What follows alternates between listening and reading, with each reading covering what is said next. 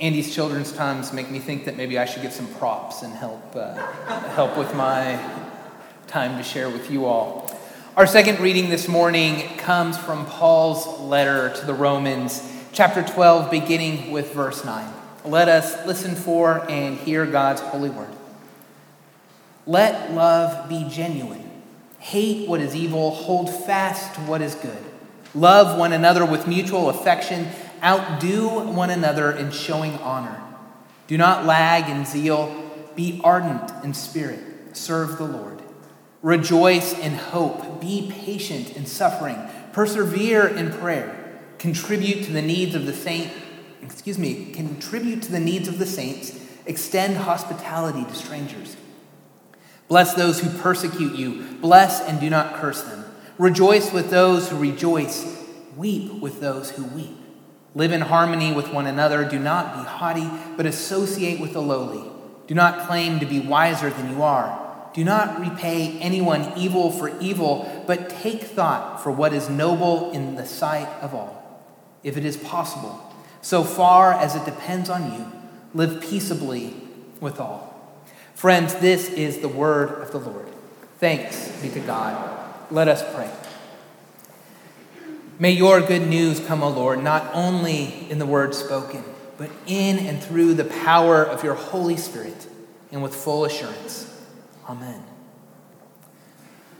I came across a joke this week that struck a chord, probably because these days the conversation could have easily happened in the Curtis home. A young boy has just gotten his driving permit. He's asked his dad, who's a minister, if they could discuss using the car. His dad sits him down in the living room and, and says to him, I'll make you a deal. You bring your grades up, you study your Bible a little, and you get your hair cut, and we'll talk about it. After about a month, the boy comes back and again asks his dad if they can discuss using the car. They again sit down in the living room, and his father says, Son, I've been really proud of you. You've brought up your grades, you've studied your Bible consistently, but you didn't get your hair cut. The young man is ready. And he replies, You know, Dad, I've been thinking a lot about that. You know, Moses and Jesus both had long hair. To which the father replied, Yes, and they walked everywhere they went.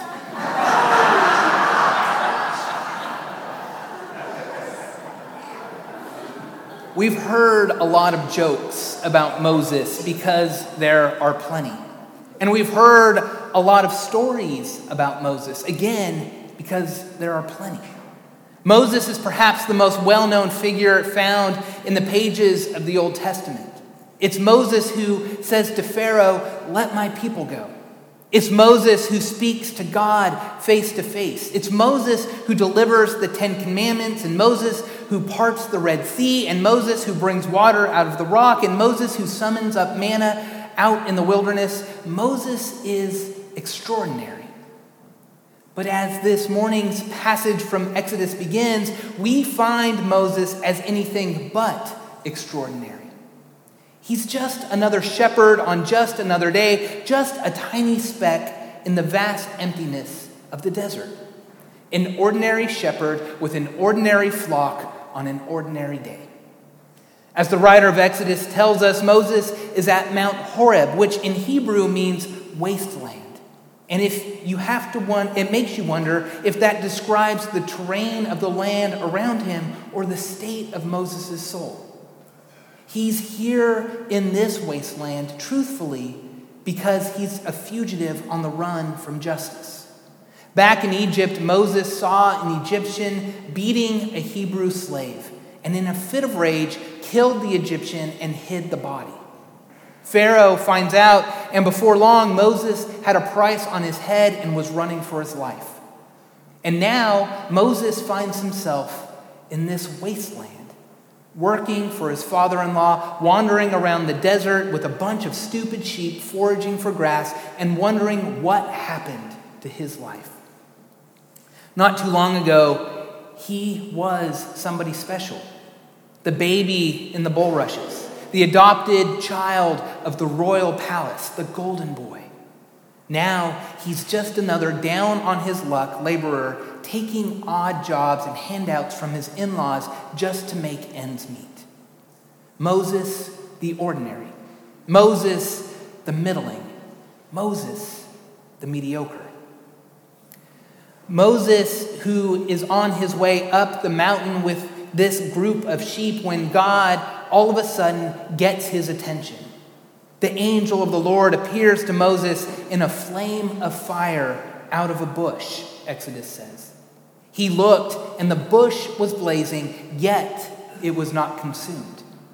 The burning bush is meant to draw attention, and it works. I must turn aside and look at this great sight, Moses says. And as soon as he does, God gives him his marching orders You will bring my people out of Egypt. But of course, Moses protests Who am I to stand before Pharaoh? Who am I to lead these people? You can almost hear him saying, I'm not that good. I'm not that gifted. I'm just ordinary. But apparently, being gifted and talented is not the issue. God's presence is. I will be with you in all of this, God says. I will be with you and you shall serve me upon this mountain. As the rest of Moses' life unfolds, we'll discover that mountains play a prominent part in Moses' story. He is commissioned on Mount Horeb. He receives the Ten Commandments on Mount Sinai, and just before he dies, he gets a glimpse of the promised land from atop Mount Nebo. And we all love mountaintop experiences, don't we?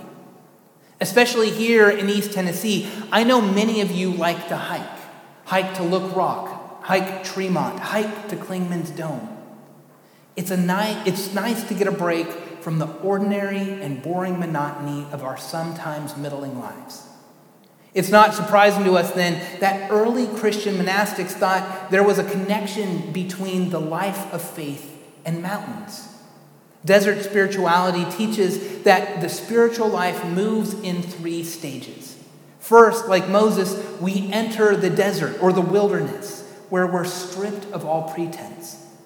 Next, we climb the mountain where, on the journey, we find illumination. Finally, we reach the top where we experience the cloud or the presence of God's glory.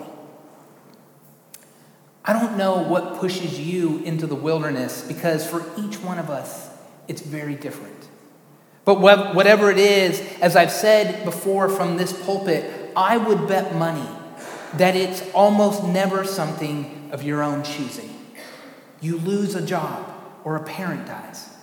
Conflict erupts in church or of the family or the office, and you feel like your insides are being wrenched out. A child fails or gets drunk, or you fail or get drunk. A spouse leaves. A friend gets hospitalized. The first choice school says no. The coach says, You're just not good enough. You know what wilderness looks like in your own life, but whatever it is, I'm pretty sure it's not anything you chose or anything you went looking for. The desert monastic said that as difficult as those experiences are, they each have a purpose. They send us into the wilderness, which is the first step towards encountering God. But the second step, that's the one I want to focus on today going up the mountain. Going up the mountain in search of illumination, looking for God, seeking the mountaintop, but not yet quite there. I think this is where most Christians spend most of their spiritual lives. We know what the wilderness is like, and we hope and pray for the mountaintop. But the truth is that for most of us, most of the time, we're almost always halfway up, living out our ordinary days in our ordinary lives. You might say we're mediocre Christians.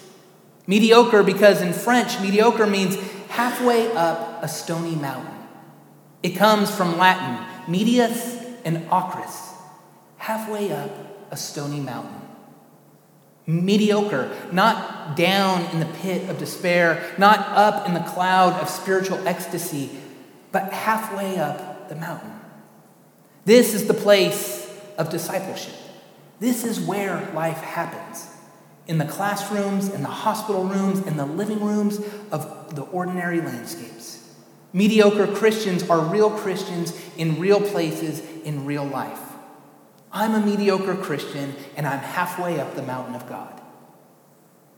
And in a world where climate fueled catastrophic fires and hurricanes seem to fill our news feeds daily with story after story of hate filled violence and death, with all the social and political and racial unrest, where every new day feels a little worse than the one before. It would be easier, wouldn't it, if life with God meant living on the mountaintop, removed from all the problems and all the illness and all the violence and all the death, just me and Jesus having a good time. Being a Christian would be a lot easier if it only involved a solitary relationship with God. If it didn't mean getting our hands dirty, if we didn't have to get tangled up with the world and its hurts and its needs and its evil, if we didn't have to bother with other people and their imperfections. But you know, and I do too, that that's not how it works. Being connected to God means being connected to each other. It isn't just enough to be right if we don't do right.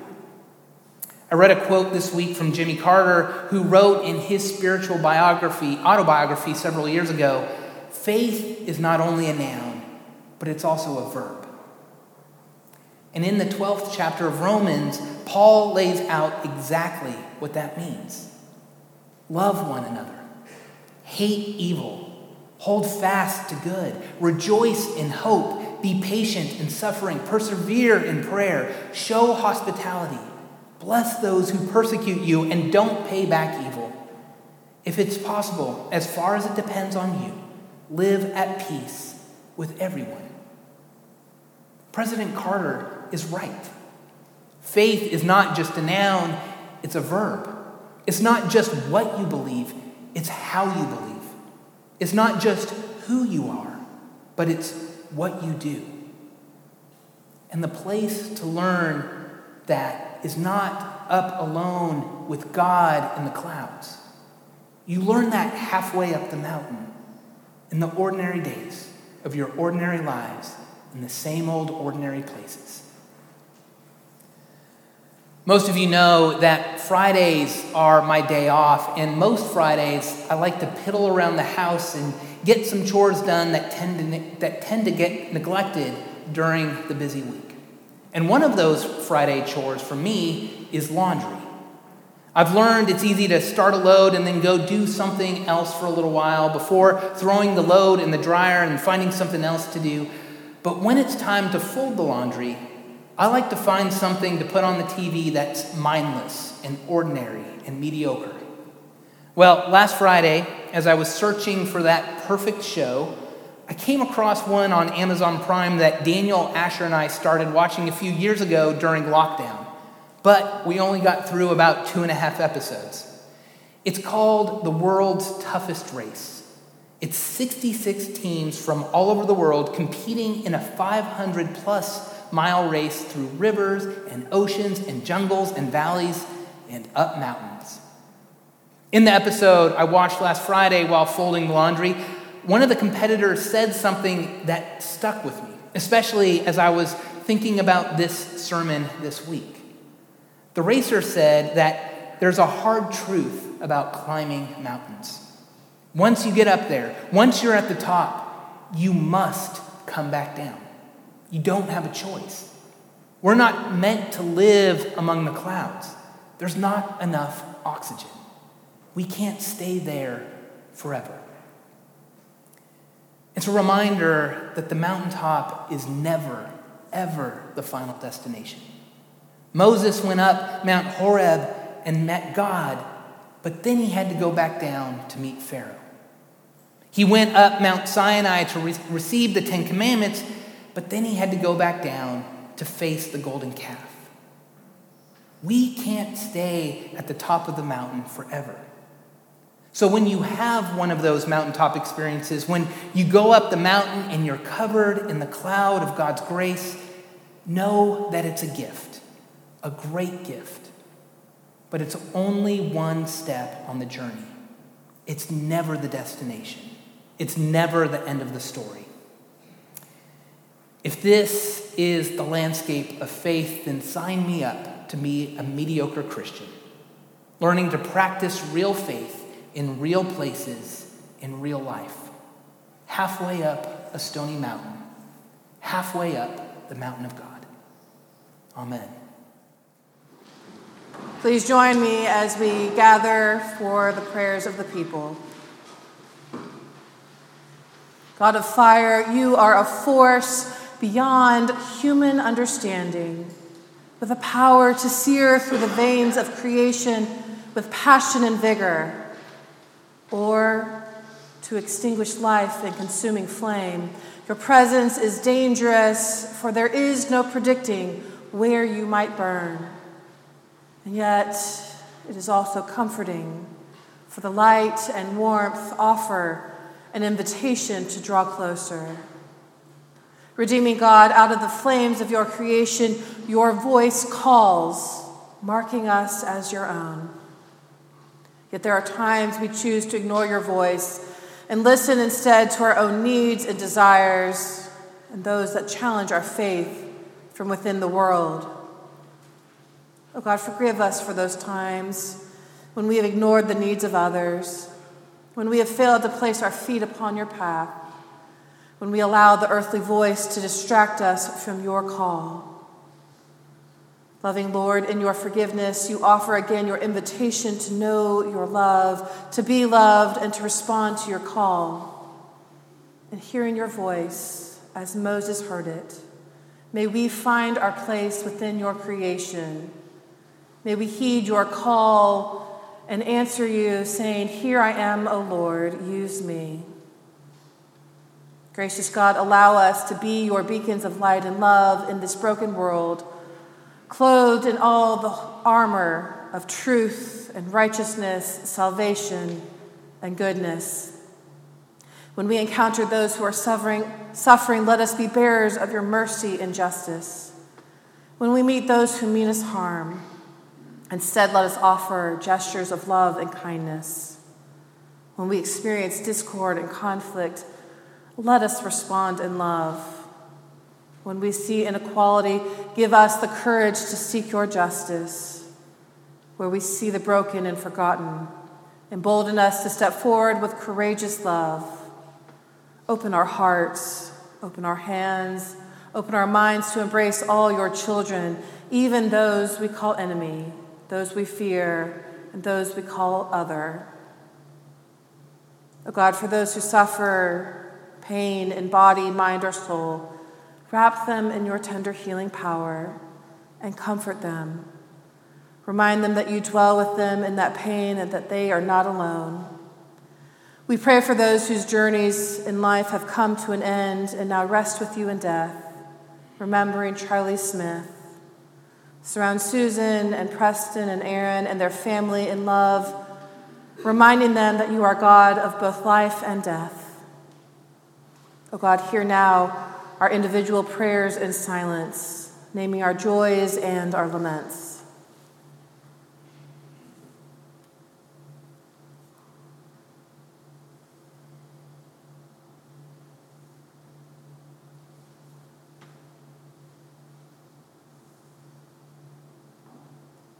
And hear us now as we pray that prayer your Son taught us, saying, Our Father, who art in heaven, hallowed be thy name.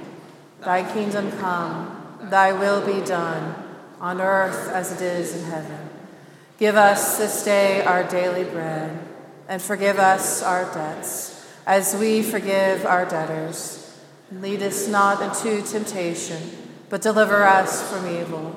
For thine is the kingdom and the power and the glory forever.